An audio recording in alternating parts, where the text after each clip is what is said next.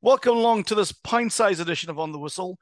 Today I have our African football expert, our man in Yaoundé, Cameroon, the one, the only, the high rolling, our very own Ric Flair, Francis Nkwayin. How are you doing, brother? I'm very well. I'm about to fly away, brother Zane. Oh, yeah? Where are you moving on to next, brother? uh, I'm flying to your house.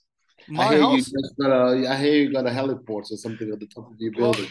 you, you better have some big muscles because I need to put you in the loft. I've got some boxes to pass to you.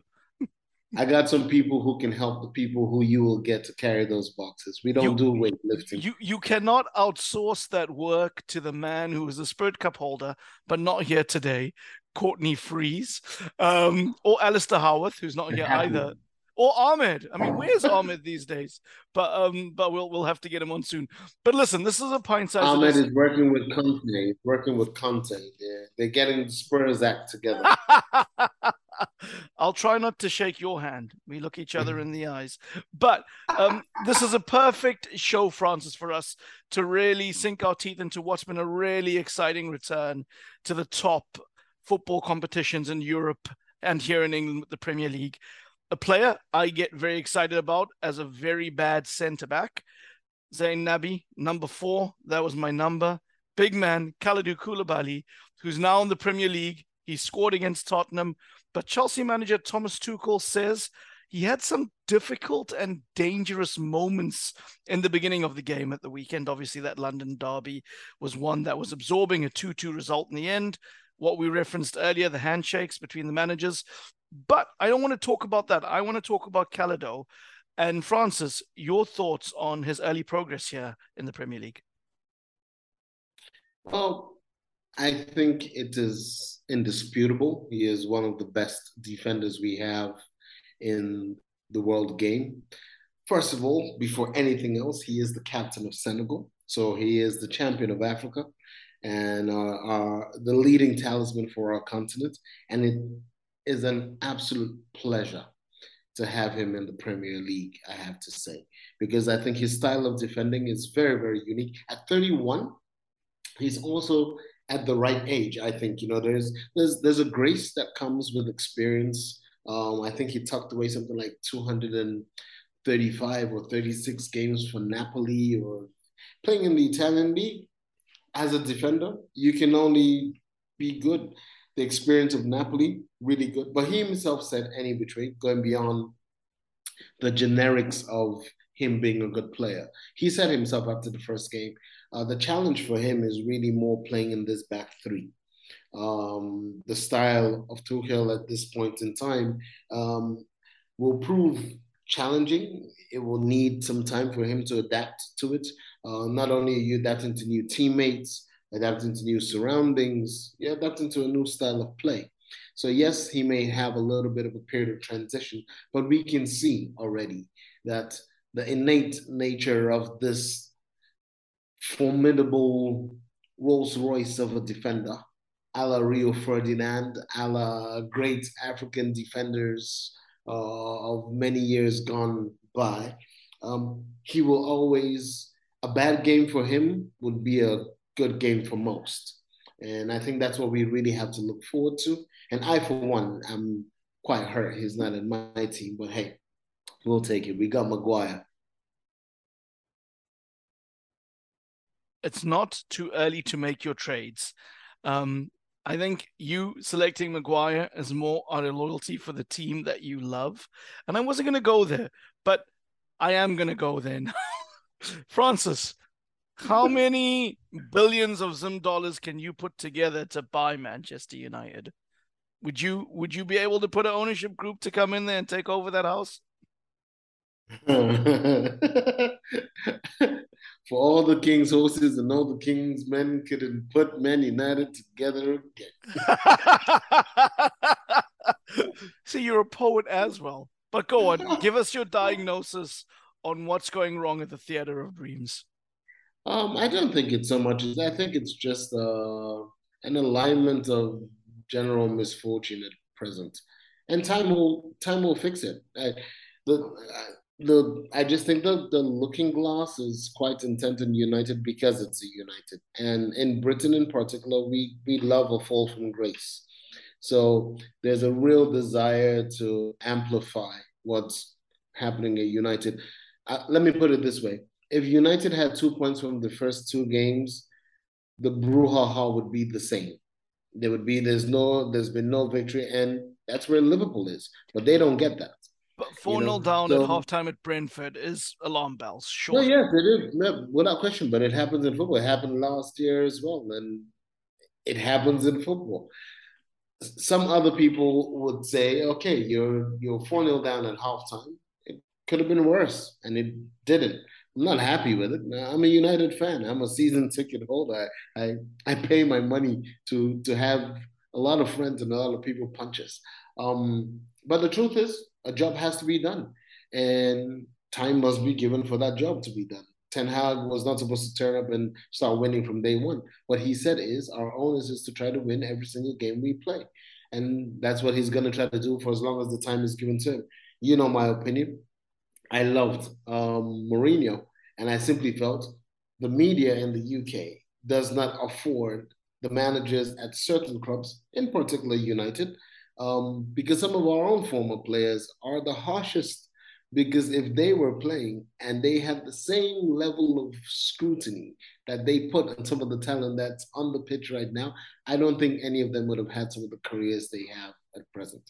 And here I mean people like Gary Neville. Mm-hmm. If he just wasn't a lucky guy born under the right stars and playing at the right time, he would never have the career he had in the end. Even when he speaks about management and tactics, you kind of want to say, and you were very good at this when you were given the opportunity to do this. Some people just need to be quiet. But um, as far as I'm concerned, the kind of time that was given to Klopp needs to be given to any manager. And if it's Ten Hag who's them, okay, judge him after three years. Uh, and so there will be blips, there will be proper falls from grace and all of that, but you allow it to happen as part of the process. And Arsenal, they were able to do that with Arteta. They stuck their guns when people said Arteta out. Last season alone, Arteta started with three defeats. There were people who said Arteta out. Now nobody, they're waxing lyrical about the wisdom of his choices and getting rid of the players that he had to get. That's because the system agreed that they needed a reboot. And that's what needs to happen at United. So let's give them their time and don't put pressure on on the management or the exec to maybe want to play to the gallery again and then sack another manager. And you just have the same thing repeat itself. So I'm a United fan who says I'm ready to take the punches because I think it's the only way we will fix it. So Das Reboot, a book that was written about Germany's uh, re um, uh, renaissance and coming of age again. Maybe Francis, you'll write the one on United when we see that. But bringing it back to the line of questions where I wanted to go, I'm a Barcelona fan. We've mm. obviously seen there's lots of talk of Pierre-Emerick Aubameyang possibly returning to the Premier League, possibly even joining Koulibaly, who we spoke about earlier at Chelsea. Now, Emerick Aubameyang, he scored 11 goals in 13 starts for Barcelona last season. Looked like he had a point to prove after leaving Arsenal in not the best circumstances, shall we say. But since there's been the arrival of Robert Lewandowski, um, it seems to have ended his time. I have to imagine, Francis, most teams would be wanting to welcome somebody like Auba, who's shown that he can still finish, he can still score, and he's still a high quality player. Yeah, you're right. Um,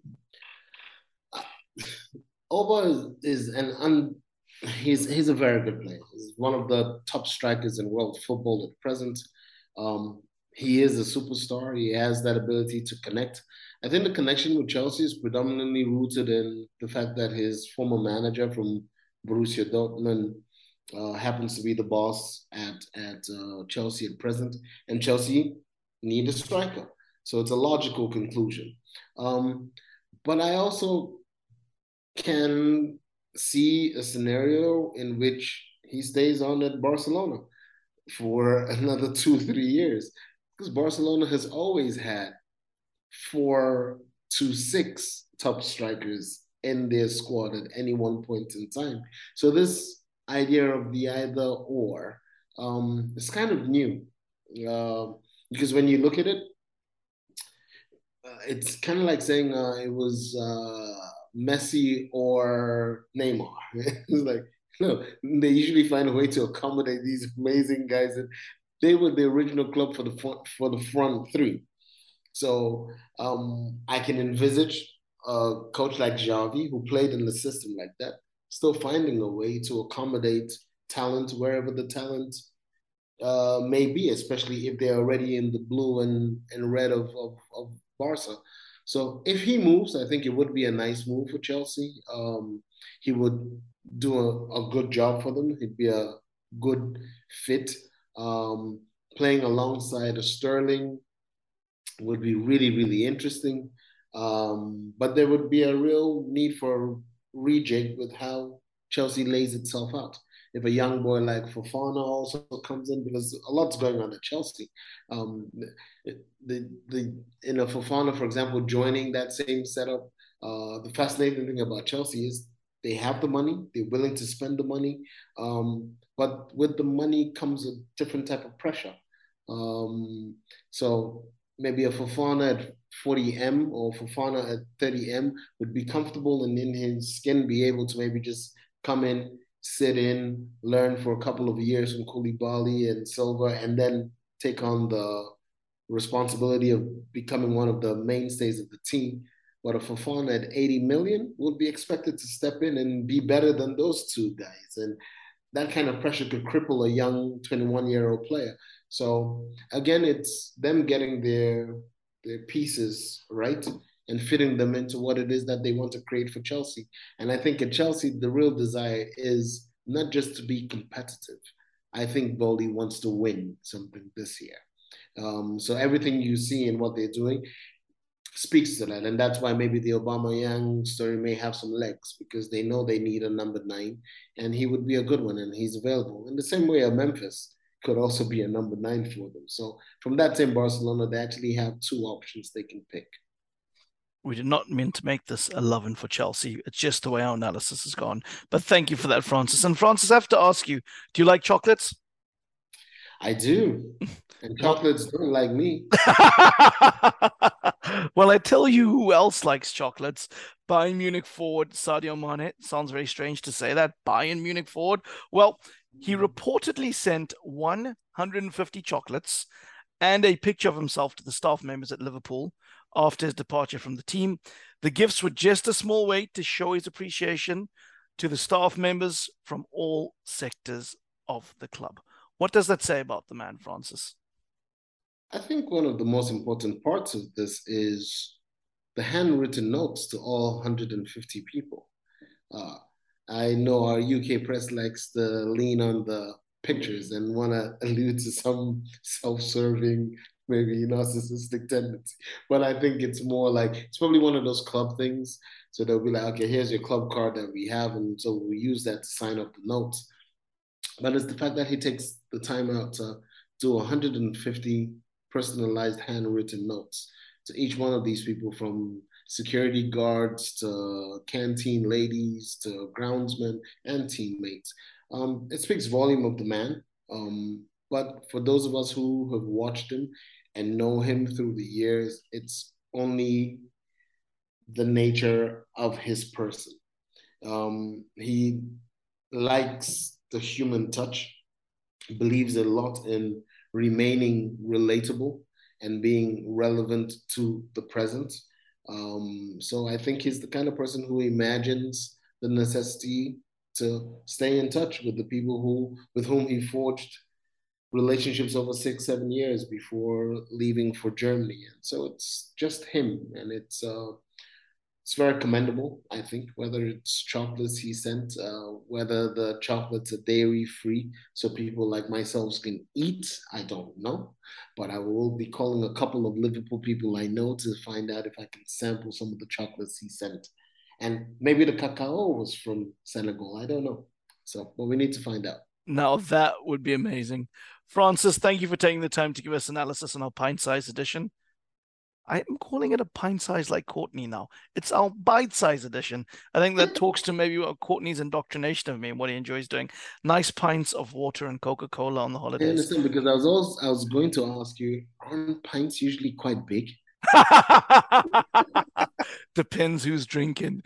Um, but just before we go, if you're out there, if you have any thoughts, if you want to ask us any questions, please hit us up on our social media accounts, OTW underscore podcast and Twitter and Instagram. Also, find us on YouTube, find us on Facebook, just search for the On the Whistle podcast. Post your comments, leave ratings, leave reviews. It helps people find the show. But you out there make what we do enjoyable. And before we leave today, I'm heading to the mailbox. I've got two comments to read out, and they were around the podcast last week that we did, which were asking the questions around the African Super League, what it would look like, what the teams would be. Obviously, it's a it's a competition that is revolutionary, but also very polemic in some circles. But we had a comment from Bandile Shangazi. He said, I'm a Kaiser Chiefs fan, and I think this league would be interesting and will force Southern Africa to develop and play better football. I will watch the African Super League. I hope it delivers. We also had Aubrey Moshlanga. Aubrey said, TP Mazembe and the North African teams, the usual suspects, they will be there. Well, listen, fantastic to get your thoughts. We'll be back next week. New pods drop every week, mostly on Wednesdays. If you're lucky, we give you early release. But for now, we bid you farewell. Adieu, Brother Francis. Can't wait to see you in person. Arrivederci. Salute, brother. Salute.